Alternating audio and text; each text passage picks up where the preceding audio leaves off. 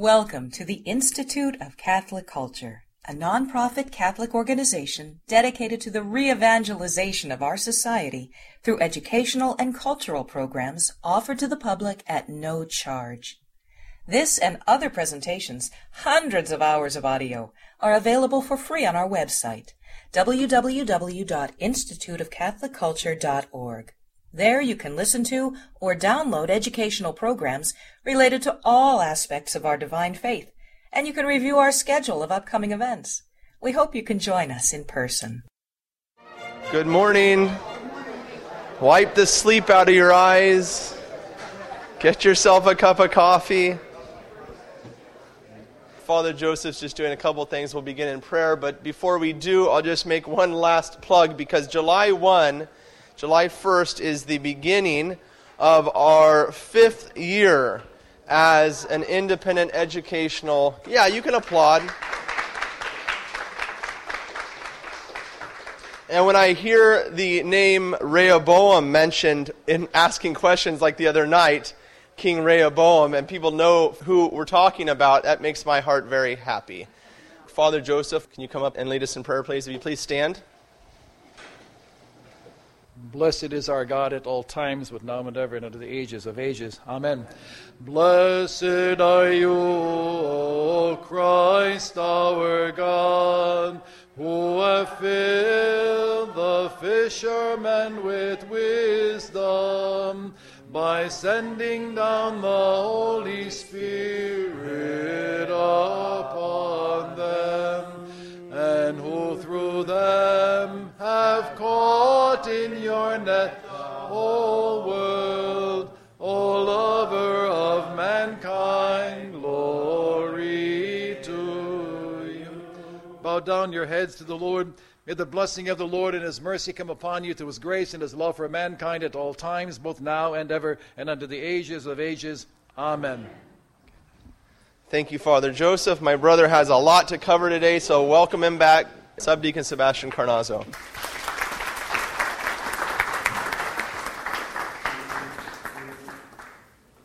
So, picking up where we left off last time, Matthew chapter 16. Matthew chapter 16. This is an extremely important part of the synoptic gospel. Uh, Matthew, Mark, and Luke are called synoptic. That is, you can see them together. Synopsis is a word that was used to refer to a way to look at these three gospels on one page. So they're called synoptic because they're very similar. You can follow their order, their structure very similar. Whereas John, the structure is different. So Matthew, Mark, and Luke all see Caesarea Philippi, this proclamation that Jesus is the Christ, as this climactic event in the Galilean ministry. And it's the close of the Galilean ministry. From here, Jesus will begin to work his way towards Jerusalem. He'll be moving around Galilee a little bit here in the next chapter or two. You'll see what he's doing here. He's no longer spending time in Galilee. He's no longer getting in a boat, going back and forth across the sea. That part of the ministry is over. He is now going to work his way towards Jerusalem. He has a few things to do along the way, and that's why he doesn't, you know, get in a taxi and just take off. He's got some stuff to do. Very important preparations for what's going to happen there in Jerusalem, even back here in Galilee. So, chapter 16, as the kind of climax of this first part of the gospel, again, the parallels in Mark or Luke the same, they are way, way up north, Caesarea Philippi, way, way north. And Jesus asks them, Who do men say that I am? They give some different options. And he says, Yeah, but who do you, my twelve, say that I am? I've been with you three years. Three years, you've heard my words, you've seen my works. What do you say? And Simon, as you would expect, is the one who opens his mouth and speaks. Right? Remember, we talked about that loose cannon image, right? Everyone knows someone like that who just, they speak their mind, whatever's on their mind. Uh, so Simon does that. And you can imagine the rest of the disciples, they were wanting to say it, but they didn't. I'm sure some were thinking, I hope he's right. Oh, there goes Simon again. So he says, You are the Christ, the Son of the living God. And Jesus says, That's right. Good job, 12. Very good. They realize that he is the Christ, he is the fulfillment of 2 Samuel 7, he is the great Messiah they have been waiting for. He then turns to Simon and says, Blessed are you, Simon Barjona, for flesh and blood has not revealed this to you. This isn't the earthly reasoning. The earthly reasoning is what got everyone to, you know, John the Baptist, maybe, Jeremiah, maybe one of the prophets. He says, No, this is a revelation from God. This is a special gift. And I say to you, you are Petros, you are rock, and upon this rock I will build my church. Why does he say that? What is the meaning of that? A lot of people will read this passage, you know, Baptists and Catholics start arguing about it. What's going on here? Most people lose the big picture here and get embroiled in a post reformational debate. What's happening here in the context? Remember, Jesus has been identified as the Christ, the King, the one they've been waiting for. And so this should recall for you, if you look in the context here, this should recall for you the whole first part of the gospel and should recall for you 2 Samuel chapter 7. David had brought the Ark of the Covenant into Jerusalem and he had wanted to build a house for the Lord. And God said to David, through Nathan the prophet, Your son, I will raise up a son after you. He shall be your son, and he shall be my son. That is, God would take care of him like an adopted son. God would take care of him. And when he messes up, he says, I will not treat him like I did Saul. I won't kick him out of the household. I will chastise him. I will correct him when he messes up. He will treat him like a father to a son. So, who is the first fulfillment of this? We know, as we talked about it last time in 1 Chronicles chapter 28, we see in a number of other places in the Old Testament that Solomon is the fulfillment of this. You know the story in 1 Kings chapter 6 through 8 that Solomon built the temple. Solomon even concludes the building of the temple with a reference back to 2 Samuel 7. He says, Now, O God, you have done what you promised you would do through my father David. I have built the house, like you said. Why does he now turn to Simon and say, I'm going to build the house, I'm going to build the church? And why does he say he's going to do it on him? What does that mean?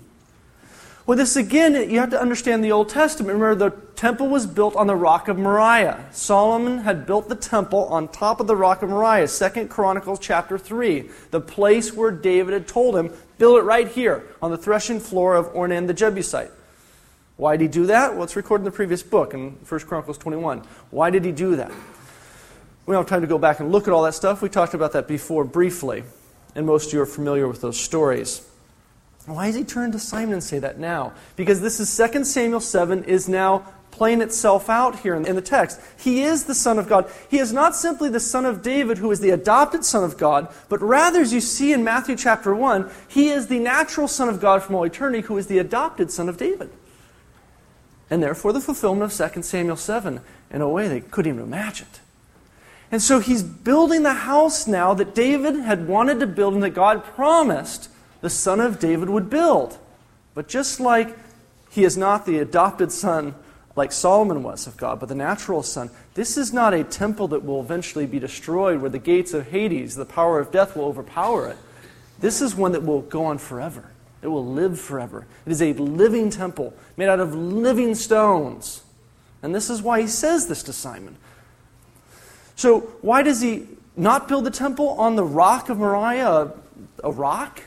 but rather on human flesh, because the temple is human flesh. The new covenant, Jeremiah chapter 31, verse 31 and following, very important passage. The new covenant will be in human flesh, not on stone tablets. And so, the Word of God standing there speaking right now is the new covenant in Himself. Right? In the incarnation, we have the new covenant God and man reconciled. Some passages that are related to this that you should be familiar with and you should think of in the New Testament when you hear this language in Matthew chapter 16. You should think of passages like Ephesians chapter 2, verse 19. Ephesians chapter 2, verse 19 and 20. St. Paul says the church is built upon the foundation of the prophets, that's of old, and the apostles. Right?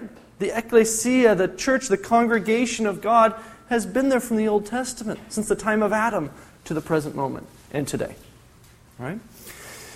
Though joined to God through different covenants at different stages. He says, Jesus Christ, St. Paul says in Ephesians chapter 2, verse 20, is the cornerstone. So the church is built upon, he says, not only the prophets of the old, but the people of God, the church is built upon the apostles and Jesus Christ, the chief cornerstone. St. Peter himself says in 1 Peter. In 1 Peter chapter 2, verses 4 through 5. He says, The church is built upon Jesus, the cornerstone, the foundation of this new living temple, the temple for the living God. And St. Peter himself, the one who's sitting there character in this story in Matthew 16, says that you are the stones of the temple of the living God. We're talking about a fleshy covenant, a new covenant that is different than the one of old. Very different. And this makes more sense as you continue on through the rest of the story. How's that going to happen? Well, we're going to see as we get to the apostles and the Pauline epistles, if we had time together to look at all that stuff, you'd see what Paul was talking about, why Peter says those things he says in his epistle. He's talking about the initiation, the mysteries of initiation, baptism, chrismation, or confirmation, and the Eucharist, of entering into the temple of God, becoming part of the people of God. And how does that all happen? Again, the rest of the New Testament talks about that. So make sure you've written down for yourself Ephesians chapter 2, verse 19 and 20, 1 Peter chapter 2, verses 4 and 5, and then also Jeremiah chapter 31, verse 31 and following. You should have that memorized. Very important text for the New Testament. All right, now in verse 18, he, we just talked about this, he's talking about building the house. And then he says, Verse 19, I give you the keys of the kingdom of heaven. Remember, kingdom of heaven, we're not talking about the pearly gates. It's from this line, verse 19, that you get all those really silly jokes, right? Peter saying at the pearly gates, a lawyer, an accountant, and a doctor walk up, and you've heard the jokes, right? Some of you even heard them in sermons. All right, so what's going on there? Well, he's not talking about kingdom of heaven. When you hear the word kingdom of heaven now, that phrase, you shouldn't be thinking of fluffy clouds and harps and angels and things and Peter with keys in front of pearly gates. You should be thinking of the kingdom of God. The, kingdom of God is not just up in fluffy clouds. It is real. It is on earth, and here we are. Right? It is there. It is here. It's heaven and earth joined together. That's what the new covenant's all about. So, the kingdom of God on earth the kingdom of God, the kingdom of Israel. God is the king. We are his kingdom. In the Old Testament, the people of Israel were his kingdom. And St. Paul says, we are the Israel. We are the Israel of God. What is he talking about? Keys and binding and loosing. The language here, again, is very Davidic. Just like 2 Samuel 7, we heard that echo here in this building language. You are the Christ and living God, and therefore he starts building. He talks about building something. That should remind you of 2 Samuel 7. Unfortunately, like I said, people usually run off into Baptist Catholic debates and, and uh, miss the point of what's going on. The next verse here also likewise, people run from there into all sorts of post Reformational arguments about the role of the papacy and things. But what is happening here in the context? Keep it grounded there. Only then can you have a fruitful conversation about what it means, therefore, today. What does it mean in the context? He says, he's talking about binding and loosing and keys. The language here should remind you, and it surely would have reminded them, of a very important role in the Old Testament, and that is the Al Habaith. Al Habaith, the over the house. This is the prime minister in the Old Testament, in the Old Covenant. The king had ministers, and among the ministers in the Davidic kingdom, there was one who had a special role. He was one of the ministers, he was not the king, and yet among the ministers, he had a very special responsibility. And so, the prime minister, not like the English prime minister today, but the prime minister back when the king was actually real in England, the prime minister had a special role, and he was one of the ministers, and yet a special role among them. And we'll see this. We see Peter coming into this role here. In Isaiah chapter 22, you see the installation of one of the Ahabais, and this is in Isaiah chapter 22. This comes up in the modern Roman lectionary cycle in your third year when Matthew 16 comes up as the gospel, and Isaiah 22 comes up as well. Isaiah chapter 22, verse 15. What's going on here in the context? The Assyrian Empire is on their way. The Assyrian Empire was the most ferocious army of the time and probably in the history of mankind. The Assyrian army is coming with all of their forces to take Jerusalem. And Hezekiah is a bit worried.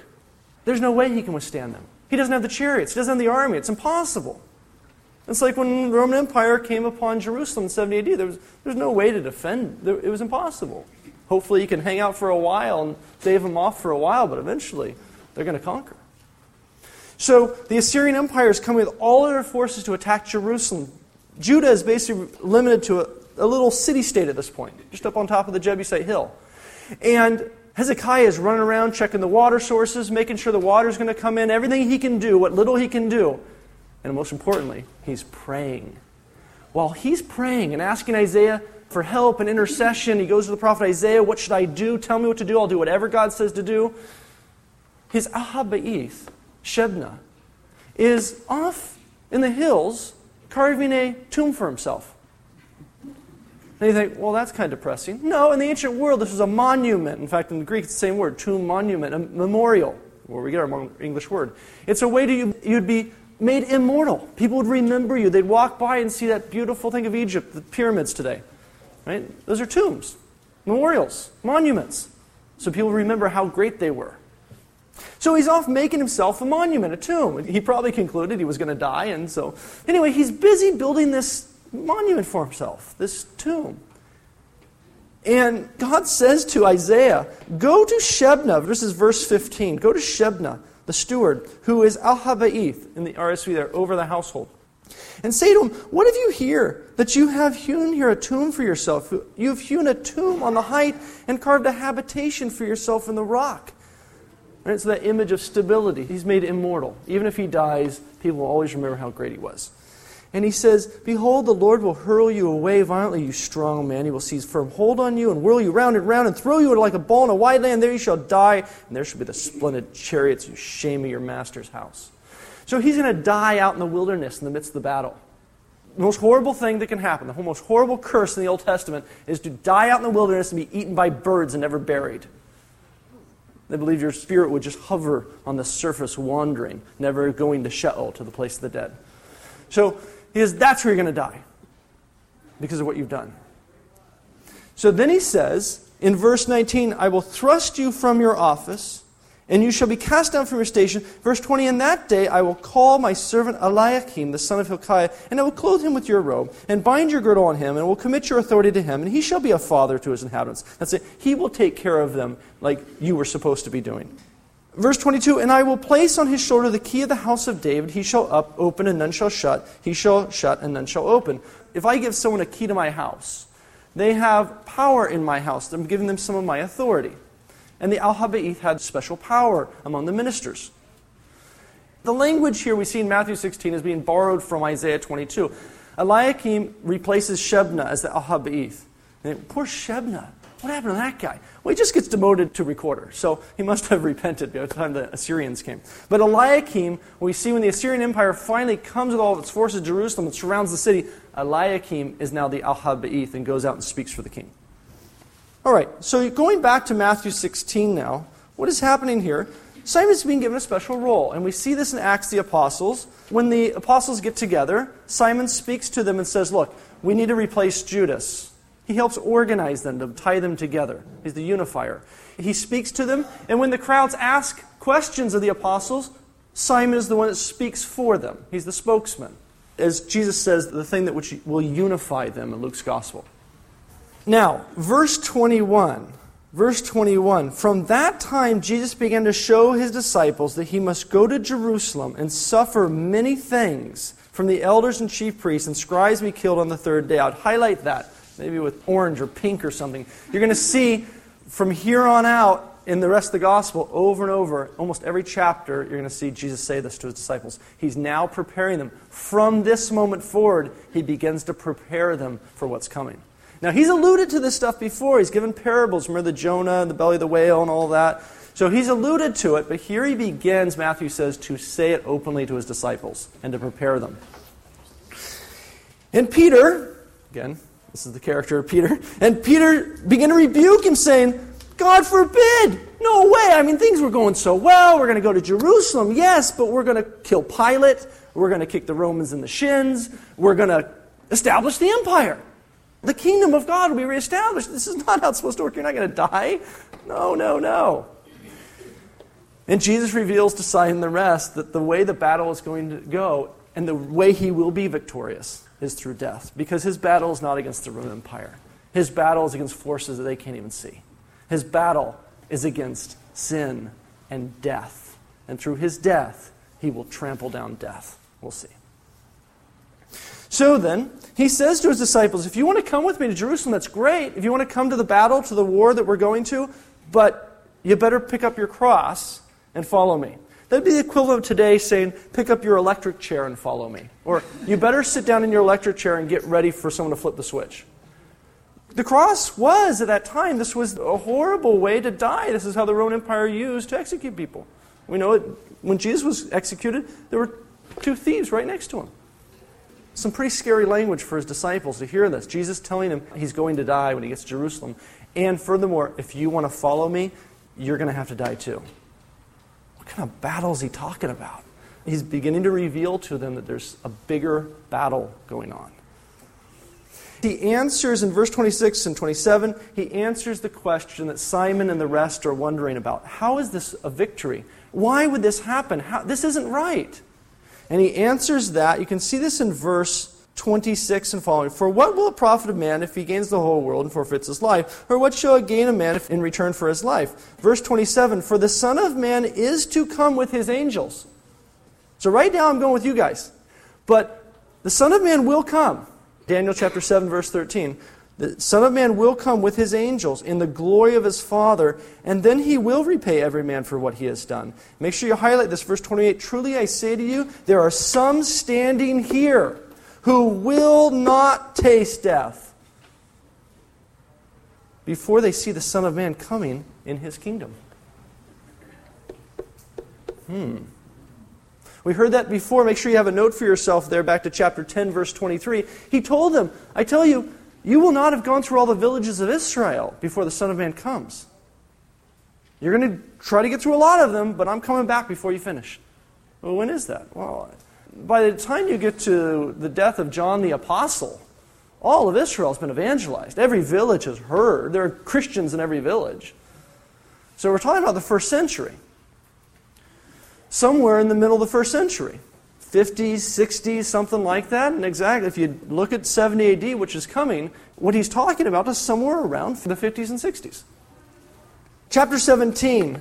And now we begin an introduction to what's coming now. Again, there's the little bits of hints to that. But now you see a parallel text to the baptism. Jesus began his Galilean ministry with the baptism. We see this in Acts, the apostles, we see Pauline epistles. Over and over, they refer to the beginning of Jesus' earthly ministry as the baptism in the Jordan. That was when it started. But now we come to a new beginning, a new era here, and this starts with the transfiguration. After six days, Jesus took with him Peter, James, and John, his brother, and led them up on a high mountain apart. And he was transfigured before them, and his face shone like the sun, and his garments became white as light. And behold, there appeared to him Moses and Elijah talking with him. And Peter said to him, Lord, it is well that we are here. If you wish, I will make three booths here one for you, one for Moses, one for Elijah. He was still speaking when, lo, again, that's Peter, right? Just begins to speak. And then, as he's speaking, the glory cloud of God overshadows them. What's happening? If you go back to Malachi, remember Malachi had said you need to keep the law of Moses and Elijah is coming. But what was Malachi preparing the people for? What were they actually waiting for? Were they waiting for the coming of the Messiah? They were waiting for the glory cloud of God to return to the temple. And they associated the coming of that with the coming of the Messiah would be simultaneous. So what we see when John the Baptist comes in the spirit of Elijah, as Gabriel says in Luke chapter 1, we see a preliminary fulfillment of those words of Malachi. But now we have not John the Baptist, we have Elijah coming. There, a reference back to Malachi, to Moses and the law. Here, Moses appears. There, the Spirit of God comes down from the clouds and alights on his head, a sign that he is the Messiah, right? 1 Samuel chapter 16, the Spirit of God comes down upon David, the Messiah, the anointed one. Here, he shines with the glory of God. The one like a Son of Man coming to the Ancient of Days and receiving all power, all dominion, all glory. And so what happens here is we begin to see that Jesus is the Messiah. They know that, chapter 16. And now he reveals to them something that was not so clear, and that is that the Messiah they've all been waiting for is God returning to his temple. Because that's how it began in the first place. There was only one king over Israel, but they asked for a human king. And now they have one king again who is both God and man. What do these tents have to do anything, with anything? The exact same theme. The Feast of Tabernacles was the feast of God dwelling among his people. And Simon begins to perceive this and says, It's time for the Feast of Tabernacles. This is the time. It's all being fulfilled. Zechariah the prophet in chapter 14, the book of Zechariah, said that this was the one feast that would go on into eternity the Feast of Tabernacles. God dwelling among his people forever. Why is he showing in this right now? As we sing in the Kontakion of the Transfiguration, he did this so that they would know he suffered willingly. Why is that important? Two things. In the context, why did he show them this? So that when they see from here, he's going to begin to look very weak, especially when he begins to sweat, even blood. And they tie him up and beat him, and he's speechless. And then they see him hanging on a cross, and then take his last breath, and he's dead. What happened? This is not how it was supposed to be. Where is the Jesus that walked on water, that multiplied breads, that always had an answer for the Pharisees? What happened? And so while they're standing there, some of them hiding in the bushes, of course, when the apostles, at least the women disciples, standing there, they know that whatever's going on, this is happening according to his will. John shows this a little differently. John gives us a hint that Jesus did this over and over again, from here all the way to when he was taken captive in Jerusalem, that he continuously showed them his power, his glory, his divinity, so that they would know that he did this according to his own will. In John's gospel, they come into the Garden of Gethsemane and they're looking for him. He says, Whom do you seek? And they say, Jesus of Nazareth. He says, I am. Right? In Greek, ego eimi, just I am. But a reference back to Exodus chapter 3, verse 14, the translation in the Septuagint of Ehyeh asher Ehyeh, I am who I am, eimi hoon, I am he who is. And you can say, well, it's just a coincidence, maybe? All you got to do is look at the next verse. Everyone falls flat on the ground when he says that. Imagine the disciples listening to this, watching. Hey, Peter, put your sword back. This is going to be an easy one. Look at that. He just spoke and they all fell over. And then he says, If I am the one you're seeking, then, then take me and let the rest go. And of course, they go into the bushes. So, Jesus reveals to them over and over and over again his power, his divinity, especially in the second half of the gospel. He starts to show them the Messiah is God. And so, therefore, they know that what is happening is happening according to his own will. Why would he do that? Because he is fighting a bigger battle. He's not fighting the Romans. He's not fighting Pontius Pilate. He's not fighting Herod. They are just soldiers. They're part of a, they have no idea what they are in the bigger battle. He is fighting the real battle that has been there since the time of the Garden of Eden, since the time of the creation. He is fighting sin and death, and he will conquer that, as we'll see. Chapter 17 continues with a question, then, in verse 9 of John the Baptist. Why then do they say that Elijah is supposed to come first? This is out of order. And again, this shows you the chronology of what's happening. You can see into the mind of the apostles. Something's out of whack here. They come down and they just saw Elijah. Elijah is supposed to come before all things are restored. But here he just showed up. And he says, He did come. And they did with him whatever they wanted to. Then they perceived he was talking about John the Baptist. So you can see the twofold fulfillment of the prophecy of Malachi. John the Baptist did come in the spirit of Elijah. He came like Elijah, doing Elijah like things and revealing the Messiah. But Elijah does finally come, as Malachi had promised, to reveal that the Messiah is God, that God is on his way to his temple. And now, of course, we're heading to Jerusalem. All right, chapter 17, verse 22. Notice again, and they were gathering Galilee. Jesus said to them, The Son of Man is to be delivered into the hands of men. They will kill him. He will be raised on the third day. They were greatly distressed. We hear this over and over in every episode now, that line. Turn over to chapter 20, chapter 20, verse 17. And as Jesus was going up to Jerusalem, he took the twelve disciples aside, and on the way he said to them, Behold, we are going up to Jerusalem. The Son of Man will be delivered to the chief priests and scribes. They will condemn him to death and deliver him to the Gentiles to be mocked and scourged and crucified, and he will be raised on the third day. Notice, never talk about the crucifixion without the resurrection. Right? Verse 20 Then the mother of the sons of Zebedee came up to him with their sons, and kneeling before him, she asked for something. And he said to her, What do you want? And she said, Command that these two sons of mine may sit, one at your right hand, one at your left, in your kingdom. Jesus says, You have no idea what you're talking about. They're heading to Jerusalem, and he's going to die. This is not what you're thinking of. It's not going to go the way you think. She's asking that they might sit on his left and on his right. In his kingdom, she's imagining him going there, killing Pontius Pilate, killing Herod. The enemy is gone. He sits on his throne in glory as the king, like Solomon. And the guy on his left and on his right are the two primary positions.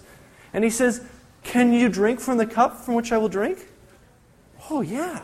Sure, we can do that. We'll share your cup. So, this is the image of sitting, you have the cup being passed from the king, and they share the cups. Oh, yeah. He says, okay, well, you, we'll drink from the cup. But to sit on my left my right is not for me to give. They're going to find out what he's talking about when they get there. And who was the first apostle to drink from that cup? James, right? The sons of Zebedee were the first and the last apostles to die. Like bookends on this story, right? So, verse 29 as they went out to Jericho, a great crowd followed him. Again, you can track him on that map. He's heading from Galilee, he's going down the Jordan Valley, and he's passing by Jericho now. You can see that on the map. And he saw two blind men. Verse 30 And behold, two blind men sitting by the roadside. When they heard that Jesus was passing by, they cried out, Have mercy on us, son of David. And notice the 2 Samuel 7, this language from the Old Testament. Hopefully it makes sense to you now. Verse 31 And the crowd rebuked him, telling him, Be silent. And they cried out the more, Lord, have mercy on a son of David. And Jesus stopped and called them, saying, What do you want me to do for you? And they said, Lord, let our eyes be open. And Jesus, in pity, touched their eyes, and immediately they received their sight and followed him. Notice he doesn't tell them to be quiet. Everything is being revealed now. In chapter 21, we're going to see this same thing. When they drew near to Jerusalem and came to Bethphage, to the house of figs, to the Mount of Olives, then Jesus sent two disciples, saying to them, Go into the village opposite you, and immediately you will find an ass tied, a colt with her, and tie them, bring them to me. If anyone says anything to you, you shall say, The Lord has need of them. And he will send immediately. This took place to fulfill what was spoken by the prophet. Tell the daughter of Zion, Behold, your king is coming to you, humble and mounted on an ass, on a colt, the foal of an ass. What does that make you think of when you hear that? Why would he do this? Why would he ride on a donkey?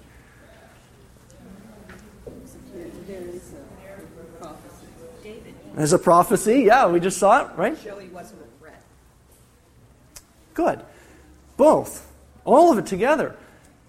When he walks, rides into Jerusalem, this is the Passover. This is a pilgrim feast. Exodus chapter 23, the three pilgrim feasts. This is the first of the three pilgrim feasts for the year. Jerusalem would have been flooded with pilgrims. And Jesus comes in riding on a donkey. Now, if you're a Roman soldier standing at the gate with a couple other Roman soldiers, Cornelius and uh, Servius and a few other guys, you know, shooting craps on the floor, and, all right, it's your turn, Cornelius, go. What's all that noise? Ah. Uh, some guy riding on a donkey, they're waving palm branches. I don't know. It's your turn. Go ahead. Right? But to those who had eyes to see on that day, something else was going on. Zechariah was being fulfilled. Right? Zechariah was being fulfilled. These Roman soldiers standing around watching this, what is this? What's the big deal? But for the Jews, they understood what was happening. When Jesus says to his disciples, Go get a donkey, I'm riding into Jerusalem. Peter, you got your sword? Okay, get ready right? Go get the donkey. Here we go. So they go and get the donkey, and he rides on it, fulfilling Zechariah 9 9. But if you read the rest of Zechariah, as I told you again, the, the Old Testament imagery there, they always quote from the Old Testament, assuming you know the rest of it. The next line is, And I will destroy the war horse from Jerusalem. And you imagine the excitement of the Jews right? And that Cornelius isn't even watching. they have no idea. So he's going in on a donkey. Why would he ride on a donkey? Because Deuteronomy chapter 17, the one law, there was one law in the, all, in the whole Torah for the king. When you go into the land, which I will bring you into, you may have a king over you. I'll let you do that. But he must be one I will choose. Shaul, he will be chosen. And he must not do three things. He must not multiply his gold and silver. He must not multiply his horses and chariots. He better not get them from Egypt. And he better not multiply his wives lest his heart be turned away. Does anyone's wife turn your heart away? Anyone? Anyone want to talk about your wife turning your heart away? What's going on there in the context? This is all political ways that the king in the ancient world kept himself on a throne. If the army was coming, gold and silver, he could buy off an army or he could buy an army to fight for him. We see this happen in the Old Testament a number of times. Hezekiah, even, Hezekiah sends out gold to stave off the Assyrians the first time. And they turn, ah, that's pretty good, thanks. Well, make sure you send it next year. So the um, Ahaz, Hezekiah's dad, originally brought the Assyrians in with cash. He sent them gold and silver. He sent them money. He said, Come on in and save me from the northern kingdom of Israel and from Syria who are fighting. And so the Assyrians come in. Thanks for the money. Yeah, we'll do that for you. So you can buy off an army or you can buy an army if you need to for a war. It keeps you on the throne. Marriage alliances as well. Marriage alliances. They did this in Europe. This is why the kings of Europe kind of look funny. They intermarried over and over again, right? Now, these were somewhat Christian kings, but back then, what they did was they would marry the daughters of the harems of the kings in the region. These were marriage alliances. They make a treaty with them. Solomon's first wife that we have recorded in 1 Kings chapter 4, it was a marriage alliance. It says right there with Egypt. Right? as soon as he comes on the throne, thinking like a, a regular man, a king of an earthly kingdom, you want to make sure Egypt is in your pocket. Right? So he marries the daughter of Pharaoh. They remember they had multiple wives this time, the harems, and therefore they had lots of boys and girls. And so the girls, they would use them as pawns in these marriage alliances. And then they also had the horses and the chariots, especially the Egyptian ones. Those were the F 16s of the ancient world. Right? So you want an Egyptian horse, Egyptian chariot if you go to battle. God says to the king, Not for you. My king, the king who sits on the throne in Israel, who is going to represent me, he shall ride a donkey. You don't go to war on a donkey. It doesn't work, right? You don't go up against an Egyptian war horse and a chariot riding a donkey. The donkey will just buck you off. Right? But he does. That's what he's supposed to do, at least. But they didn't in the Old Testament. David kind of did halfway, had a mule. So Jesus rides in on a donkey, showing them he is the fulfillment of Zechariah. He is the great Messiah they've been waiting for and he is going to destroy the war horse from Jerusalem. Just not the way they thought. You can read it in two different ways if you were in the crowds there at the time. Then, notice what they say. They say, Hoshina, son of David, save us. Hoshina, save us, please. Save us.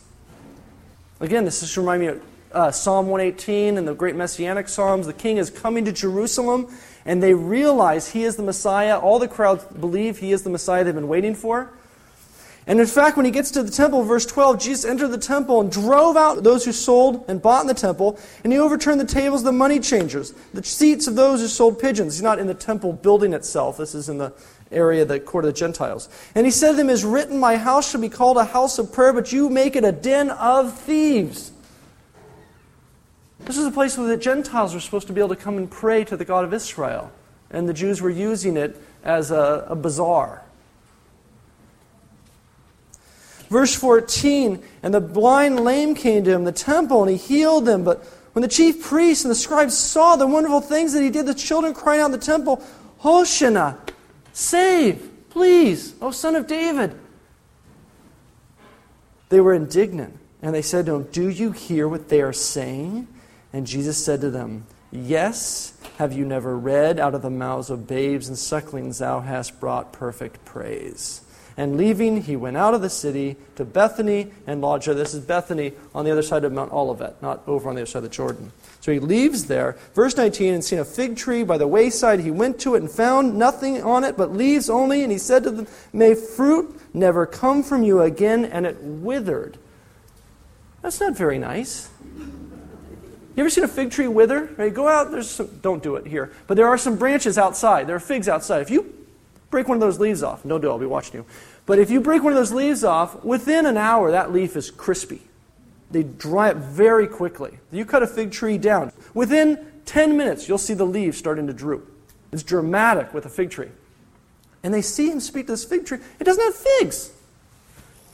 No, you know, figs come in the Middle East in the spring and in the fall. This is Passover time. There should maybe some figs, maybe some small ones. There's nothing on it. It's empty. Seems a little overdone. Poor fig tree. But what's going on here? This is a prophetic sign like everything else he is doing. The prophets prophesy by word and by action, and he curses the fig tree because the fig tree is a symbol of Jerusalem and the temple, and he has just found it with no fruit. And it is about to be cursed like that fig tree. But to see him do that, you've got to come back from the break. So, take a break now. Who were Noah's three sons? That's right. And which one received the blessing? Shem had a great, great, great, great grandson that God called back to the Holy Land to receive in his inheritance. His name was Abraham. And Abraham's son? Isaac and Isaac's son. Two sons. Which one was older? Which one received the blessing? That's right. God prefers the younger. Welcome back, my older brother.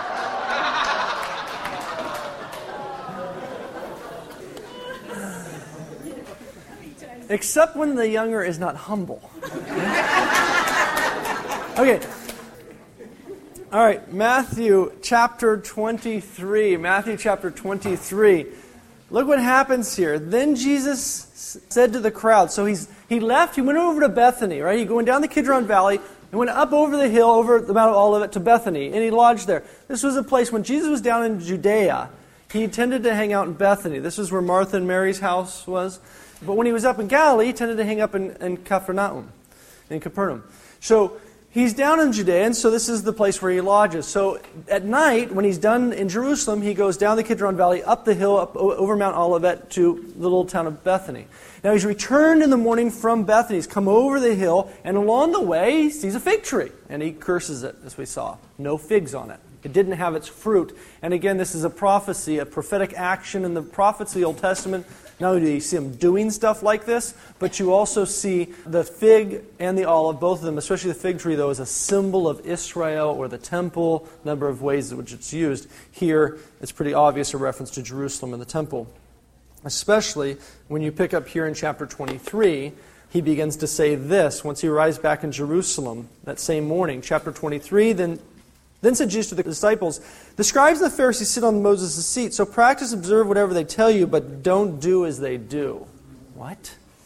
So he says to them, verse 13, Woe to you, scribes and Pharisees, hypocrites, because you shut the kingdom of heaven against men, for you neither enter yourselves nor allow those who would enter to go in. Woe to you, scribes and Pharisees. Again, kingdom of heaven. This is not the clouds here, right? Otherwise, now you know, the joke should have not only Peter at the pearly gate with the key, but you should have a scribe or a Pharisee standing there, right? That's not what the image is, right? He's talking about the kingdom of God, the, God's kingdom that's being reestablished, the church. Verse 16 Woe to you, blind guides! And he gives them example after example of various things the Pharisees and the scribes who hang out with him do and have great responsibility, and yet they're not doing what they're supposed to be doing. They're telling the people the right things, and yet they're not doing them themselves. You see Jesus throughout these woes criticizing a number of the Pharisees' practices. Verse 23 tithing on mint, dill, cumin. But what about the weightier things of the law? Right? They thought, well, we, we do that, so therefore we never forget the barley and wheat. Yeah, that's right. But what about love God and your neighbors yourself? The fulfillment of the law.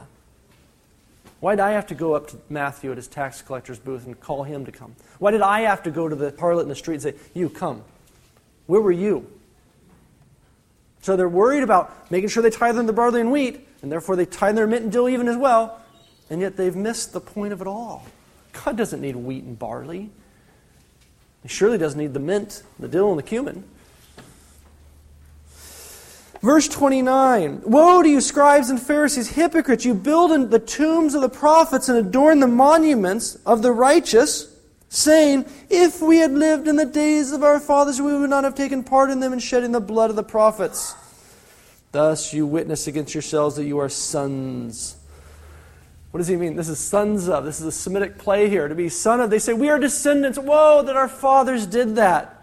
They mean their ancestors. And he says, Therefore, you testify against yourselves that you are sons of those who did it. Right? Sons of, disciples of. Fill up then the measure of your fathers, you serpents, brood of vipers. How are you to escape from the sentence to Gehenna, fiery Gehenna? Ge ben Hinnom, this is the, the, valley of the sons of Hinnom. This was not the Kidron Valley, the other side, was, as far as we can discern, a trash heap of the time. This is a place where, you think of a third world city today with the garbage dump, right? The poor are living there. There's wild animals, dogs running around, there's smoking. It's, it's a dangerous place. Criminals hang out there. This is the image of eternal punishment for them. Verse 34 Therefore I send you prophets and wise men, scribes, some of whom will kill and crucify, some of you will scourge in your synagogues and persecute from town to town. And when is that? First century synagogues. And upon you may come, upon you. Who is the you? The group he's talking to, right? Upon you may come all the righteous blood shed on earth, from the blood of innocent Abel to the blood of Zechariah, son of Berechiah, whom you murdered between the sanctuary and the altar. Truly, I say to you, all this will come upon this generation, this wicked generation, seeks a sign, but no sign will be given it but the sign of Jonah. This wicked generation, over and over. The wicked generation should recall for you Moses' condemnation of the people of Israel who refused to go in to the promised land. That was the wicked, the crooked generation. If you want to go in, you must be like the little children. Right? It's only the kids that made it into the promised land. Chapter 23, verse, uh, make sure you've highlighted verse 36 there. This generation. Verse 37. O Jerusalem, Jerusalem, killing the prophets, stoning those who were sent to you. How often would I have gathered your children together as a hen gathers her brood under her wing, and you would not behold your house is forsaken, desolate. Uh oh. Desolate. Forsaken? That's what God promised he would do. When Solomon finished building the temple, God said to Solomon, That's great. I'll be here forever if if you don't go off and worship other gods. If you go off and worship other gods, I will forsake this temple and it will become a heap of ruins. Well, that already happened once. And they were deep into polytheism at that time. The temple under Manasseh had become a pantheon. But here now, the temple, they think they are righteous. Again, tithing on the milk and the dill, therefore they don't break the law. They make sure they get their barley and wheat into the barns and tithe on that as well. They're missing the point of the whole thing. They have turned the temple into an idol, as Stephen will say, just before they kill him in Acts chapter 7. They've taken the works of their hands and they're worshiping it. They've made it something that it's not. It's supposed to be the place where the glory cloud of God is, and that's the only relevance of it. And yet, the glory cloud of God has not returned to that temple as Ezekiel had promised it would eventually come. Because the glory cloud of God is standing there in front of them in the flesh of Christ. He is the temple of God. And they've missed it. And so, he says the temple is forsaken and it will be destroyed. And he says, verse 38 Behold, your house forsaken, desolate. For I tell you, you will not see me again until you say, Blessed is he who comes in the name of the Lord. Chapter 24. Jesus left the temple and was going away, and his disciples came out to him and pointed out to him the building of the temple. But he answered them, You see all these things, do you? Truly I say to you, there will be not left one stone upon another that will not be thrown down. People often think about say, well, if this is 70 AD, it didn't seem to happen. I mean, I've seen the Wailing Wall. The Wailing Wall, that's the foundation, the flattening out of the little hills and things so that they could make the temple platform on which to build the temple building itself. The temple itself sat where the Dome of the Rock is today wasn't very big. It was much bigger than the Dome of the Rock, but it wasn't a, didn't take up that whole flat area. That flat area you see when you see an overlook of Jerusalem, that is the foundation area where they built up over these hills to make this flat area, but the temple itself, not one stone of it is still there today. It is gone. Verse 3 As he sat upon the Mount of Olives, the disciples came to him privately, saying, Tell us when will this be? What will be the sign of your coming in the close of the age? This is a Semitic way of speaking. You see them, they're asking the same thing three times. When will this be? The close of the age? Destruction of Jerusalem? Absolutely, the close of an age. How is it going to happen? Jesus is coming. The Messiah is going to return to do these things, he says. He told them this a number of times already. So, the when will these things happen and the close of the age and the coming of the Son of Man is all the same thing. And I can tell you that with confidence because we have Mark and Luke. If you go and you compare this line to Mark and Luke, you see Luke translates this for a Gentile audience in a perfectly good Gentile Greek, and he simply says, When will this take place? Unfortunately, from here, many people come to the text now and interpret one line in reference to destruction of Jerusalem, another line in reference to the end of the world, another reference into who knows what, and it becomes very subjective. But rather, if you leave it in the historical context and you read it as, for example, the Gentile Luke shows us, you'll see in Matthew's gospel clearly prophecy about the destruction of Jerusalem. You'll hear of rumors of wars and earthquakes and famines. We know from Josephus that all these things happened just before the destruction came in the 60s. Verse 9 Then they will deliver you up to tribulation and put you to death, and you'll be hated by all nations for my name's sake. And then many will fall away and betray one another and hate one another, and many false prophets will arise and lead many astray. Because the wickedness is multiplied, most men's love will grow cold. But he who endures to the end will be saved. Remember that? Back from chapter 10. Chapter 10, verse 23, I had you mark that. You go back there and look there, and you'll see use that same language there. He endures the persecutions during that time. You'll hear that come up again in the book of Revelation, which is talking about the persecutions during the time of Domitian in the 90s. Enduring to the end. You've got to make it through. Don't apostatize. Verse 14, and this gospel of the kingdom will be preached throughout the whole world English translations, people usually miss it here. Whole world, we think NASA imagery, big blue ball. That's not what they're thinking. In fact, in the Greek here, it's not, it's not world, it's oikoumene, the inhabited thing. This is the civilized world.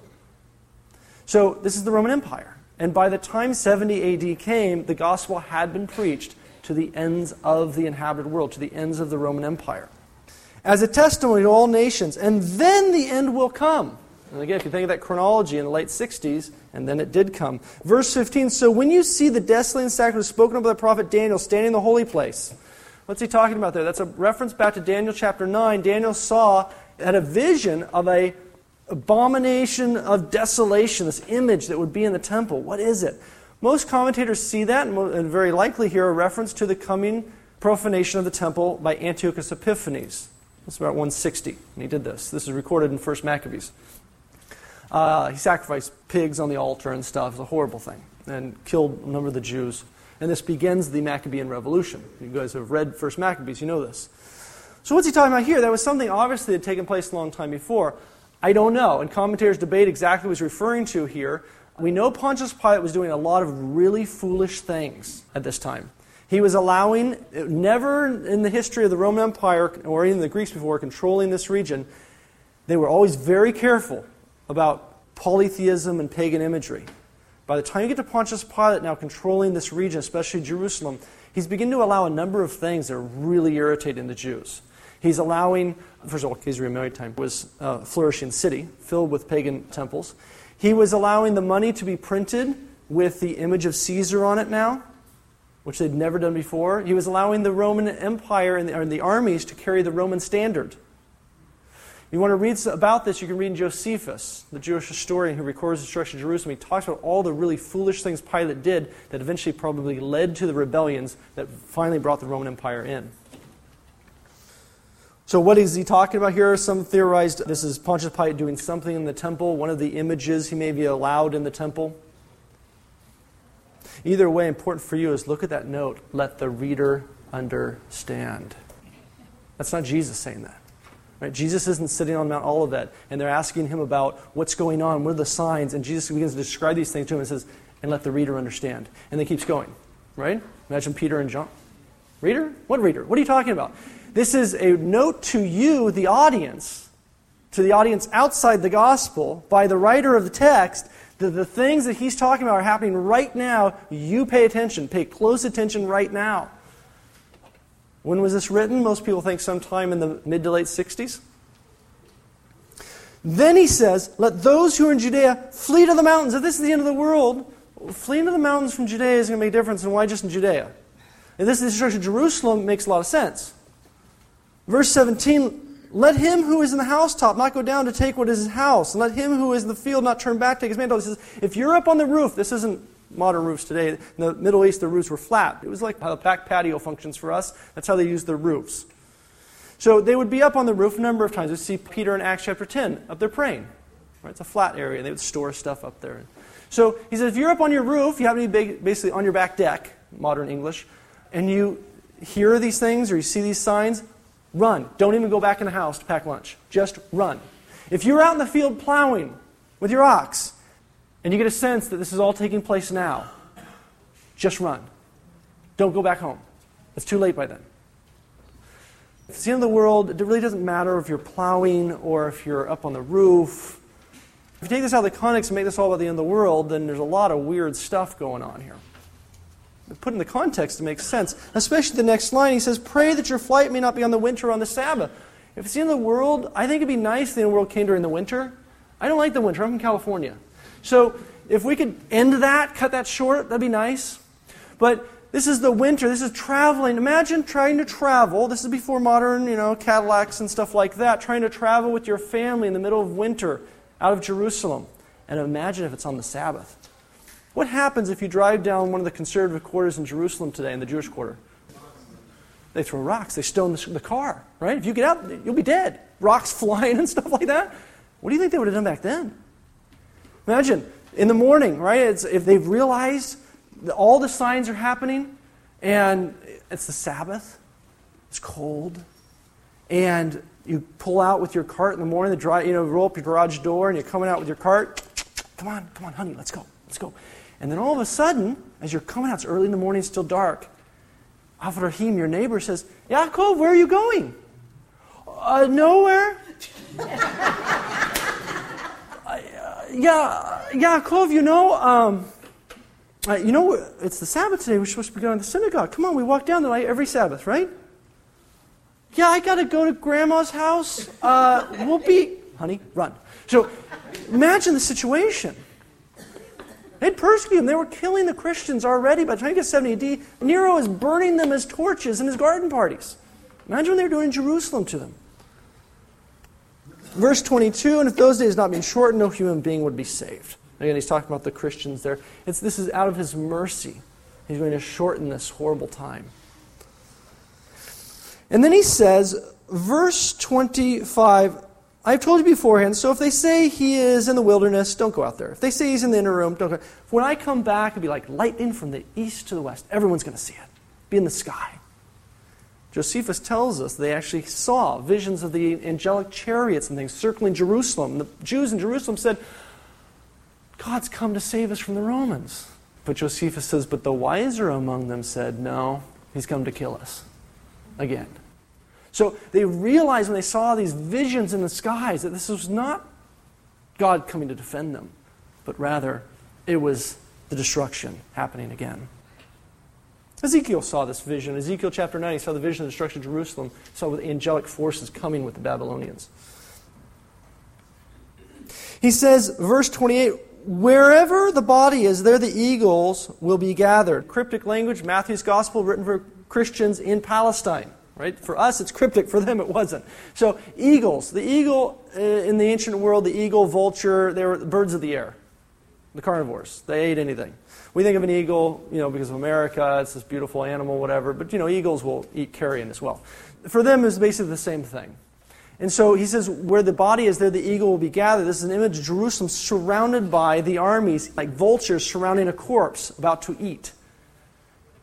And this happened, literally, when the Roman standard was surrounding Jerusalem right before its destruction. All the Roman armies holding their standards up, surrounded by the vultures or the eagles. Right? From the Jerusalem standpoint, there were vultures coming. From the army of the Rome, they were the eagles. Right? Make a note for yourself there to Luke chapter 21, verse 20, and we'll turn there in a second.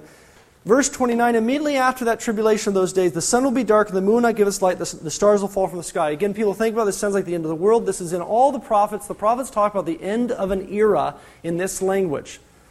Make a note for yourself to Isaiah chapter 13. We don't have time to turn there and look at it, but Isaiah chapter 13 is the prophecy of the destruction of Babylon. And he uses this exact same language earthquakes, nations gathering together. The earth will quake, the sky, the, the heavens will be shaken. The sun will be dark, and the moon will give us light, the stars will fall from the sky. You'll hear variants of this in some of the prophets. Amos says the moon will be turned to blood, right? So there will be a violent end. The sun, the moon, the stars were, Genesis chapter 1, day 4, were created to give light on the earth and therefore to be ways to tell time. the days, the months, the seasons, the years. And so when they cease to give their light, that is, time is up. It'd be an idiom today of saying, and the clock stopped, or something like that. Time was up for an empire. Again, you can go back to look at Isaiah chapter 13. Hold your hand there flip over to Luke chapter 21 very quickly. Luke chapter 21. Thank God we have Luke here to translate for a Gentile audience some of this Semitic idiom. Matthew is assuming you, as a Palestinian Christian, know the Old Testament, know all the prophets. Luke tends to explain things for us a little bit. Luke chapter 21, not eagles surrounding a body, but look at this. Verse 20, chapter 21, verse 20. But when you see Jerusalem surrounded by armies, then know that its desolation has come near. Then let those who are in Judea flee to the mountains, and let those who are inside the city depart, and let those who are out of the country not enter in. For these are the days of vengeance to fulfill all that is written. Alas, for those days, for those who have child in those days, or give suck in those days. Right, you can imagine a nursing mother trying to flee with this. For great distress shall be upon the earth, and wrath upon the people. They will fall on the edge of the sword You'd be led captive among the nations. All Jerusalem will be trodden down by the Gentiles until the time the Gentiles are fulfilled. Verse 25 Sun, the moon, the stars will not give their light, fall from the sky. Look at Luke's version. And there will be signs in the sun, the moon, the stars.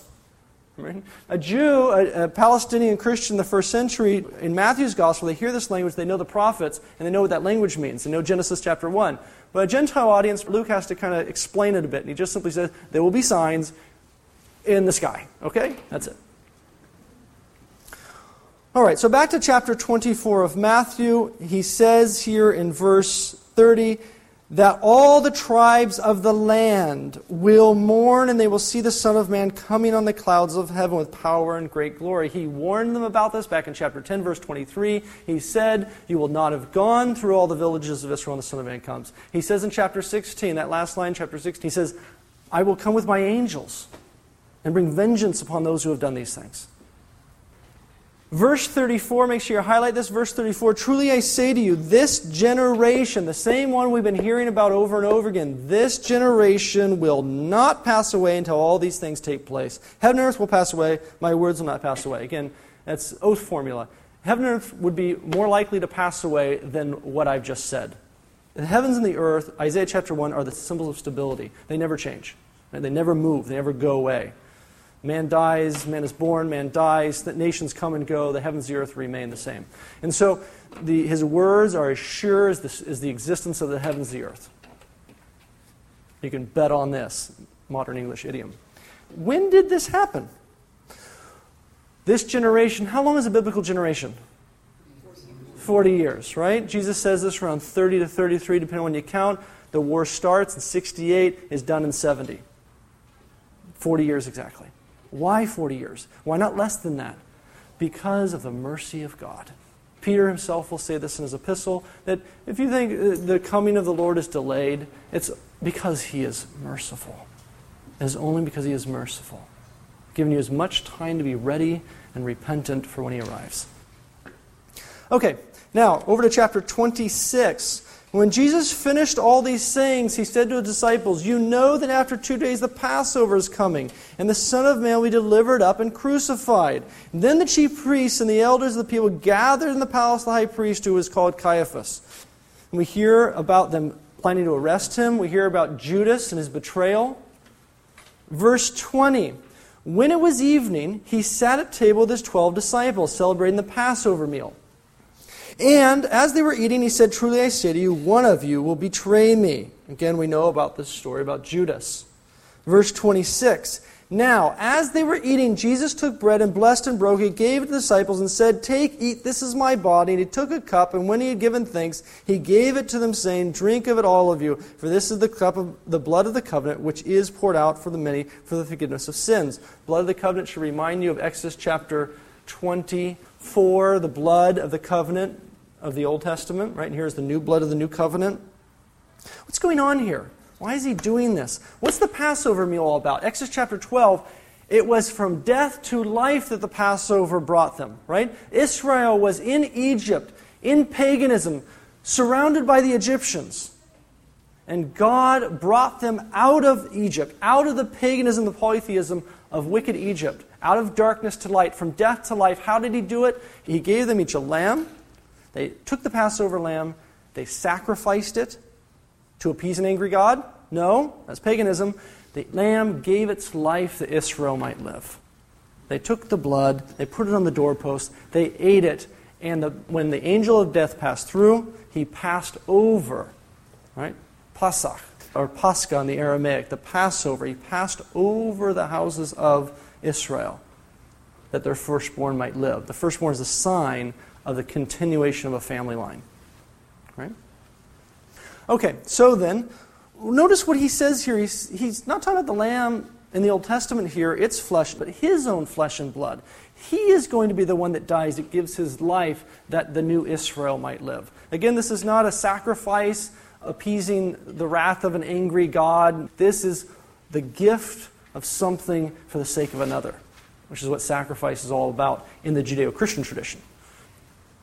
Notice what else he says here. Obviously, you know these passages, the Eucharistic imagery here. He says, give thanks. Eucharistia, thanksgiving, or the verb Evcharisteo.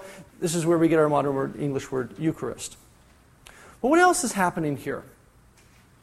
He is Melchizedek, right? He is the king and priest of Jerusalem, offering up the bread and wine. A lot of really rich imagery here, and the Epistle to the Hebrews talks a lot about that. He shows them that he is the great fulfillment of even the first priest of the Bible and the first king of Jerusalem. Here he is, the last great king of Jerusalem, and the priest from which all priesthood flows. Right? Then they went out and they sung a hymn. These are singing the Psalms, the Psalm 115 to 118. And they went out into the Garden of Gethsemane, and he began to pray. And he tells the disciples, Pray with me, watch with me. Why does he say this? This is because back in Exodus chapter 12, they were supposed to stay up all night for the Passover, praying and watching. And so he says, Stay up and pray, watch with me. And then the crowds come and take him. They take him to Caiaphas' house, and he begins to be interrogated by the high priest. This is recorded in verse 57 and following. They brought false witnesses against him and they said, verse 60, this man said he would destroy this temple and rebuild it. Verse 62 And the high priest stood up and said, Have you no answer to make? What is it that these men testify against you? Verse 63 But Jesus was silent, and the high priest said to him, I adjure you by the living God. Again, living God. It's very Semitic. You can hear the Semitic flavor of Matthew's gospel. By the living God, as opposed to the stone dead gods of the pagans. Tell us if you are the Christ, the Son of God. And Jesus said to him, You have said so. Again, Semitic idiom. Go over to Mark's gospel. If you look at the parallel in Mark chapter 14, Jesus says, I am. So he answers yes. And that's why he says, But I tell you hereafter, you, this is plural in the Greek, you, the high priest, and all of you standing here, will see the Son of Man coming on the clouds. Son of Man seated at the right hand of power and coming on the clouds of heaven. So he says, I am the Messiah you've been waiting for, and you're in big trouble. Daniel chapter 7, verse 13, fulfilled. And the high priest, of course, tears his garments and says, What more witness do we need? Chapter 27, verse 11. Now Jesus stood before the governor. This is Pilate. So he stands before the Jewish council. The Jews and the Levites, the priests here, they find no wrong in him. He has not done anything against the law. They just don't believe him he goes before the Roman governor. And the Roman governor, Pilate, here will inquire, ask him, What have you done? And we'll notice that Pontius Pilate can find no Roman law that he's broken. He's completely innocent by the Jewish law, he's completely innocent by the Roman law. But they both decide to kill him anyway. You can see this in all the Gospels. In John's Gospel, he really shows us clearly. Three times Pontius Pilate says, I proclaim him innocent. And then he turns and hands him over to be crucified. So, who handed him over in the first place? Who asked for Barabbas instead of him? The Jews. Who crucified Jesus? The Jews and the Romans.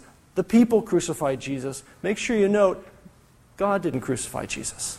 As you read through Acts the Apostles, you'll find over and over Acts the Apostles tells you the Jews, the Romans, the people killed him, but God raised him from the dead. because God is the author of history. He can bring good out of any evil. You'll never find in Acts the Apostles an angry God, an angry father, and some sort of cosmic child abuse beating up on his son for something someone else did. That's Calvinism. Chapter 27, verse 11. Now Jesus stood before the governor, and the governor asked him, Are you the king of the Jews? And he said, You have said so. Verse 24 So when Pilate saw that he was gaining nothing, verse 24, but rather the riot was beginning, he took water and washed his hands before the crowd, saying, I am innocent of this righteous man's blood. See to it yourselves. Again, notice he proclaims him innocent, identifies, he knows he's innocent, and yet in verse 26, he hands him over to be scourged, even though he's identified him as innocent, and he hands him over, it says, to be crucified. Verse 27 Then the soldiers the governor took Jesus in the praetorium, and they gathered the whole battalion together, and they stripped him and put a scarlet robe upon him, and placed a crown of thorns. They put it on his head, and a reed in his right hand, and kneeling before him, they mocked him, saying, Hail, King of the Jews! And they spat upon him. You should recall for you Isaiah 53, the suffering servant Psalms. Now, hold your hand there and flip over to Wisdom, the book of Wisdom for a second. Wisdom chapter 2. The Book of Wisdom is a wonderful book. If you've never read it, I highly recommend it for you. There's a lot of allusions to it in the New Testament. Most people don't perceive them because they don't know the Book of Wisdom. But one of those allusions, most important ones, happens here in Matthew's Gospel and is a playoff of Wisdom chapters 1, 2, and 3. The book of Wisdom, in this first part of the book, compares the ways of the wicked versus the ways of the righteous, the ways of the fool versus the ways of the wise man.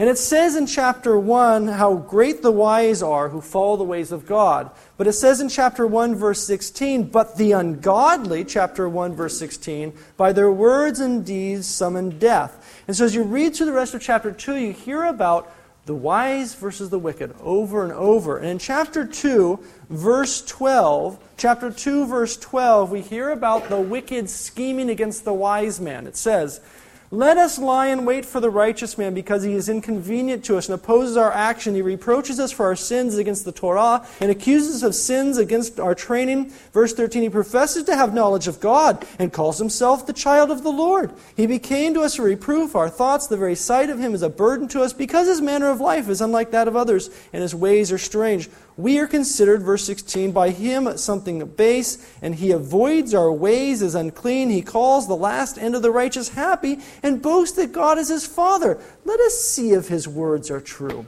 Let us test what will happen at the end of his life. For the righteous man is God's son. He will help him and will deliver him from the hand of his adversaries. Let us test him with insult and torture, and we will find out how gentle, how weak he is and make trial of his forbearance. Let us condemn him in a shameful death, for according to what he says, he will be protected. Thus they reasoned, but they were led astray, for their wickedness blinded them. Verse 22 And they did not know the secret purposes of God, nor hope for the wages of holiness, nor discern for the prize for the blameless souls. For, verse 23, highlight this God created man for immortality, incorruption and he made him in the image of his eternity. Right? Genesis chapter 1, verse 27 and following.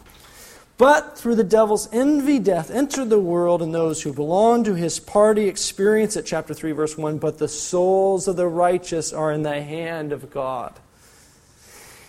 In the eyes of the foolish, they seem to have died. Their departure was thought to be an affliction, and their going from us to be their destruction. But they were at peace, for though in the sight of men they were punished, their hope is full of immortality. Having been disciplined a little, they will receive great good because God tested them and found them worthy of Himself. Like gold in the furnace, He tried them like a sacrificial burnt offering. He accepted them. In the time of their visitation, they will shine forth and will run like sparks through the stubble. They will govern nations and rule over peoples, and the Lord will reign over them forever. You can see the imagery here in Matthew's Gospel, coming, of course. You can also see here, hopefully, Daniel chapter 7 and the victory of the people of God over the enemies. Matthew chapter 27, they crucified him. Verse 38, and the two robbers were crucified with him, one on the right, one on the left. Verse 39, and those who passed by derided him, wagging their heads. Saying, You who would destroy the temple and build it in three days, save yourself if you are the Son of God. Come down from the cross. Hear the language of the book of wisdom. So also the chief priests with the scribes the elders mocked him. He saved others. Can he not save himself? He is the king of Israel. Let him come down now from the cross and we'll believe in him. He trusts in God. Let God deliver him. You know, all these clear allusions back to wisdom. He said, I am the Son of God. And the robbers who were crucified with him also reviled him in the same way. Now, from the sixth hour, there was darkness over all the land. With the ninth hour, so this is uh, six hour from noon until three o'clock. And about the ninth hour, Jesus cried with a loud voice, Eli, Eli, lama sabachthani. Why would he say that? Jesus is not losing his faith, as you'll hear sometimes people say. I remember listening to a Protestant radio station. A Protestant minister actually says, you know, sometimes we weaken our faith and we can find consolation that even Jesus stumbled here and there, you know. What?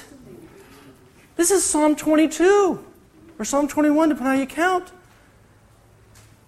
This is the psalm of faith. And by the way, in Aramaic, not azabtani, but uh, not Hebrew but Aramaic. We can see here in a number of places Jesus speaking Aramaic. He recited the Psalms in Aramaic. The, the Jews of the time, this is what they did. We talked about this in the first night. We talked about the language of this gospel in its initial form. So, why would he say this? Because he sees Psalm 22 as being fulfilled here. Right? Here it is. And those who have eyes to see and ears to hear and know the Psalms know what's going on. This is a psalm that talks about horrible persecutions upon David. He's surrounded by crowds. Lions and dogs are piercing his hands and his feet as he's trying to stave them off with their teeth. His enemies are surrounding. These aren't lions and dogs, these are his enemies in a battle. And they've already planned his death. They've taken his garments, they've divided them, they figured out which, ah, I'll take his cloak, you get his. He's in the midst of the battle. It's almost over. It looks like he's going to lose the battle, and yet he's victorious in the end by the hand of God. Psalm 22. Now, why would someone say something so foolish on the radio? Why would people think that this is Jesus losing his faith? Because we don't know the Psalms. We fill our heads with all sorts of modern songs. We even fill our heads with songs that we've invented that we sing in church. And we don't know the songs of the early church. And so, therefore, we don't understand much of the New Testament or the old. Okay, Matthew chapter 27, verse 50. And Jesus cried again with a loud voice and yielded up his spirit. Verse 51. And behold, the curtain of the temple was torn in two from top to bottom. The earth shook, the rocks were split, the tombs were opened. Many of the bodies of the saints, the holy ones, who had fallen asleep, were raised and coming out of the tombs after his resurrection they went into the holy city and appeared to many. When the centurion and those who were with him keeping watch over Jesus saw the earthquake and all this, they said, Truly, this was the Son of God. Oops. Bad move. Really, really bad move, as Peter will say in Acts the Apostles. Verse 55 There were also many women there looking on from afar who had followed Jesus from Galilee, ministering to him, the women disciples of the Lord. Right? Where are the rest of the disciples? They all fled, except for John. We see in John's gospel. John is the only one who hangs out there at the cross. The rest are gone. Peter's denied him three times. But the women disciples are there Mary Magdalene, Salome, the faithful women standing there and waiting and watching. His mother. Verse 57 And when the evening there came a rich man from Arimathea named Joseph, who was a disciple of Jesus, he went to Pilate and asked for the body of Jesus. And Pilate ordered to be given. And Joseph took the body, wrapped in a clean linen shroud, and laid it in his own tomb, which he had hewn in the rock. And he rolled a great stone in the door of the tomb and departed. Mary Magdalene and the other Mary were there sitting opposite the sepulchre. Why are so many girls named Mary? This is, we even have it today, right? Mary. Well, Miriam, the, the sister of Moses, right? They named their children after the great figures of salvation history. And so Christians today name their first daughter sometimes Mary or why do we do this? Because of Mary, the Theotokos, right? And what she was there in the story of Jesus. So important for us as we know. Here, they are naming their girls Mary because of Miriam, right? The sister of Moses. You remember her in the Exodus story, how important she was. They named them Judas, Simon, Matthias. These were the names of the Maccabean warriors. Jacob, Israel. Uh, these are the names of the individuals from the Old Testament. So we have that same tradition. Verse 62 Next day, that is after the day of preparation, the chief priests and the Pharisees gathered before Pilate, and they said, Sir, we remember how that impostor said while he was still alive, After three days I will rise again. Therefore, order the sepulchre to be made secure until the third day, lest the disciples go and steal him away and tell his people, He has risen from the dead, and the last fraud be worse than the first. Pilate said, You have a guard, seal up the tomb, do it yourself. Chapter 28. Now, after the Sabbath, all four Gospels begin the resurrection narrative this way after the Sabbath was over. Remember Genesis chapter 1 and chapter 2, verses 1 through 4. It's a funny division there. The end of the creation account there, the seven day creation story, concludes with the seventh day, but there is no evening and no morning. Every other day has a close. This one was intended to be eternal. It has finally come to a close, and we have the beginning of a new day. The fathers of the church and you can even see it in Peter's first epistle, see the resurrection as the eighth day of the old creation and the first day of the new creation. From the old into the new. We can have another lecture sometime on baptism. We'll talk about this stuff. Chapter 8 After the Sabbath was over, towards the dawn of the first day of the week, Mary Magdalene, the other Mary, went to the see the sepulchre, and behold, there was a great earthquake, for an angel of the Lord descended from heaven and came and rolled back the stone and sat upon it. His appearance was like lightning, his raiment was white as snow, and the fear the guards fell, trembled like dead men. Why was the stone rolled back? Not so Jesus could get out, but so we could get in. Right? So we could see. It's part of the gospel proclamation. I mean, well, I know that. That's pretty obvious here. Look at the end of Mel Gibson's movie. Right? Horrible scene. Thing roll, the stone rolls back. You see Jesus, the shadow of him coming out like out of Plato's cave. What's going on there? The stone didn't roll back so Jesus could get out. The stone rolled back so we could see that he was alive. That he'd come out of the tomb long before this. The resurrection, no one saw it. But we can see the signs of the resurrection. The tomb is empty. We can even go in there, and we will we will. St. Paul says those who have been baptized into Christ have died with him and risen with him to newness of life. Again, that's for another lecture on baptism. We'll talk about that. Verse 5 But the angel said to the women, Do not be afraid, for I know that you seek Jesus who was crucified. He is not here. For he has risen, as he said. Come, see the place where he lay. Then go quickly and tell his disciples he risen from the dead. Where are the disciples? Right?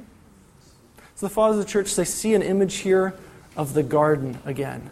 Right? Here they are in a garden. And here the new Eve. Right? The women disciples go to tell the men the good news instead of the bad news. Instead of bringing the fruit to Adam, they bring the good news, the fruit of the resurrection.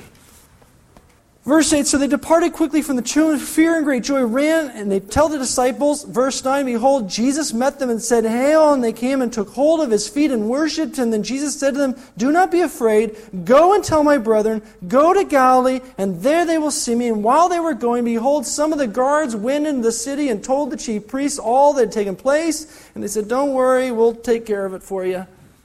And that rumor is spread among the Jews even to today, Matthew says. Again, you can hear the Palestinian imagery here. That's not in Mark or Luke or John. That's only in Matthew's gospel, that record of that lie being passed around. Why is it here? Because this gospel was written down for a Christian community in Palestine that already knew the story, right? But this story is a record before Matthew dies of everything he'd been telling them over and over again and is living an oral proclamation of the gospel to those Christians. Verse 16 Now the eleven disciples went to Galilee to the mountain to which Jesus had directed them. And when they saw him, they worshipped him. Some doubted. And Jesus said to them, All authority in heaven and on earth has been given to me. Go therefore and make disciples, look at this, of all nations. Back in chapter 10, when he sent the disciples out on that little trial, he said, Go nowhere among the, law, uh, the Gentiles and Samaritans, only the lost sheep of the house of Israel. Now, in the second part of the gospel, we're finding out that he is not simply the son of David, but he is the son of Abraham. This is the book of the genealogy of this Jesus, the Christ, son of David, son of Abraham. Through your seed, all the nations shall be blessed. Genesis chapter 12. And so he says, Now go out to all nations. And what does he tell them to do?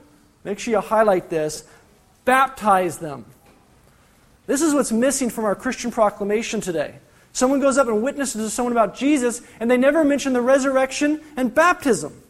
But if you read the early church fathers, if you read Acts the Apostles, if you see the epistles of St. Paul, you'll see that something is central always in their proclamation of the gospel that is, Jesus has trampled down death by his death, and you can too once you are baptized into his body. You will die with him and rise with him, and you will put on Christ and walk in newness of life, solving finally the problem from the very beginning. And he says, Baptize in the name of the Father, the Son, the Holy Spirit, and teach them to observe all that I have commanded you. Catechesis. And lo, I am with you always to the close of the age. Most commentators see this, obviously, as a framing device all the way back to the beginning. Emmanuel. God is with us. And He is. Thank you, Father Sebastian.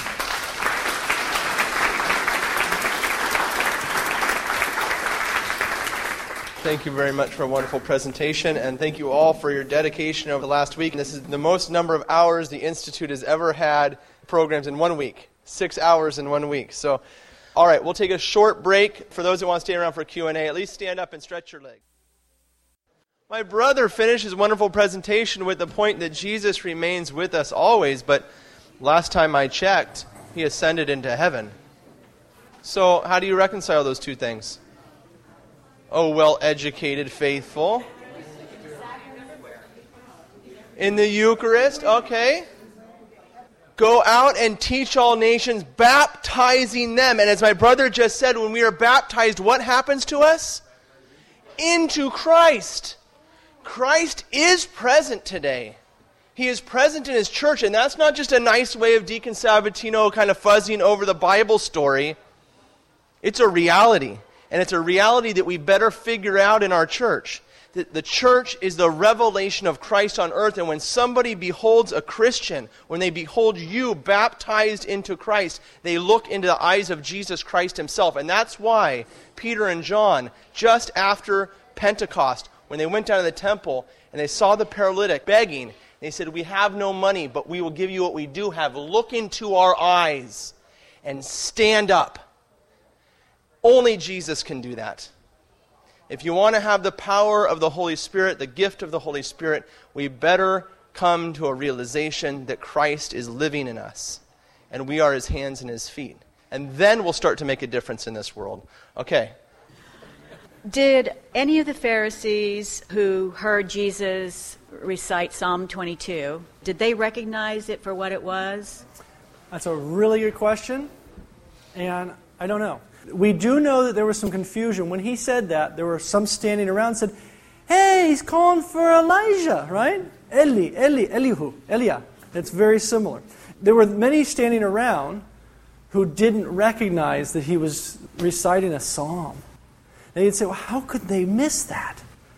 Well, just like that guy on the radio, right? How many times do you think when that text gets read in a church, that people, Christians, hear it and don't know, oh, they kind of squirm, it's a little uncomfortable. Jesus seems to be losing his faith or something. How tragic, right? I can give you one line, I can even, or one word, and you can start reciting for me and singing, and I could do that with other ones, other, you know. If I gave you, My God, my God, why have you forsaken me? How, how many could recite the rest of that song? What a tragedy. How could we memorize the book of Psalms? How, could, how would that be possible? They did it they did it. Why? Because they didn't waste their time with Snoop Doggy Dogg, Michael Jackson, Elvis, and the sacred cows on eagle's wings, Here I Am, Lord, and the rest of that stuff. Right? I know it's the sacred cow, don't touch that stuff. Oops. But look, all of that stuff is distracting us from the liturgical hymns of the church. Right? So, how could they not know it? Mary Magdalene, I guarantee she heard that and said, Wow. I guarantee the mother of our Lord heard that and said, Wow. I guarantee John the Evangelist standing there knew exactly what's going on, but there were many gathered around who didn't have the ears, didn't have the eyes to see, and thought he was calling for Elias. Right? Antonio, writing in from uh, Detroit, Michigan. You spoke about all Jesus had foretold about the destruction of Jerusalem in 70 AD and the spreading of the faith in the first century. Does Jesus speak to the current days and times and what leads up to his return? It's an excellent question. I would say yes and no. Uh, when we find the prophecies of the say the destruction of Jerusalem, this is Matthew chapter 24, Mark 13, Luke 21. It's recorded in all three of them. Uh, he says all of these things will take place before this generation passes away. So it's not picking and choosing little this, little that. It's all of it. But knowing that, therefore, if this is how God has acted in this particular point in history, we can see that as a way in which He might act or always acts, always does. God is always doing the same thing, right? We just perceive it in different ways because we're in time. And so um, I would say yes and no. Be careful with that. The book of Revelation is about the persecutions during the time of Domitian. When we have a Bible study on that, or those of you who attended those Bible studies earlier, you can go back on the website and, and, and watch those. You'll see that the first chapter and the last chapter of the book, in a number of places, he's talking about the persecutions of the time. Then people ask, but what does that mean for me? What about me? Right? I had one time someone asked me, I was giving a, a Bible study on the Epistle of Romans, and Peter and Paul, was, I think it was for the feast day of Peter and Paul. And, uh, and someone came up to me at break and said, you're saying Romans was written, it wasn't written for me? And it took me a while to figure out what she was asking. She actually believed every time she read Romans, it was written to her as a Roman Catholic. And she said, Well, here it is, me. I said, Look at chapter 16. He tells you the names of the individuals. This was a real church in the city of Rome. They had real coffee socials. They had the whole bit. You know, it was real, real, real, real. Now, once you realize what's going on in the first century and why Paul writes the epistle to the church in Rome and what are the issues going on in that little church there, once you understand that in its historical context, and you understand why Paul said what he said to, and to whom he said it, then you can properly apply it to your own life. Sure, there are principles in there. This is the Word of God. And there are principles in there that you can apply to your own life, but you've got to have them anchored first and foremost into the authentic interpretation of the text, and that is what did Paul intend to mean say when he said stuff. Then we can apply it to our lives, right? So yes and no in a certain sense, yeah. When Jesus died, the curtain in the temple was torn in two. Now Yes. this is a big deal. It should have been seen as a big deal.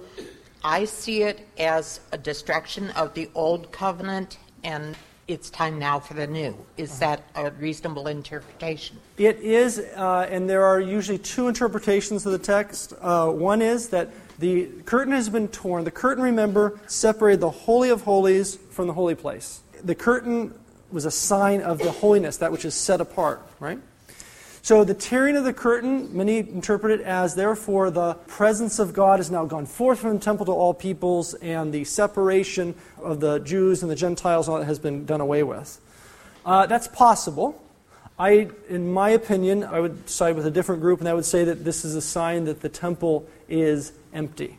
The temple that Zerubbabel built, that Herod had been rebuilding, is simply empty. The glory cloud is not there. The ark, that when you tear that curtain, you should have seen the ark and the glory cloud of God. It's not there. Why? Because they crucified him, but he is risen from the dead. Right? The glory cloud of God is walking among them, and we're sitting here as well, right? As we were talking about, baptized into Christ, as Paul says. So I, I would interpret that rather as an exposure of the emptiness of the temple.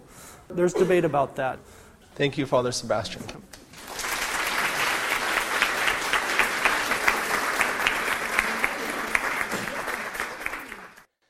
We hope you enjoyed this presentation from the Institute of Catholic Culture.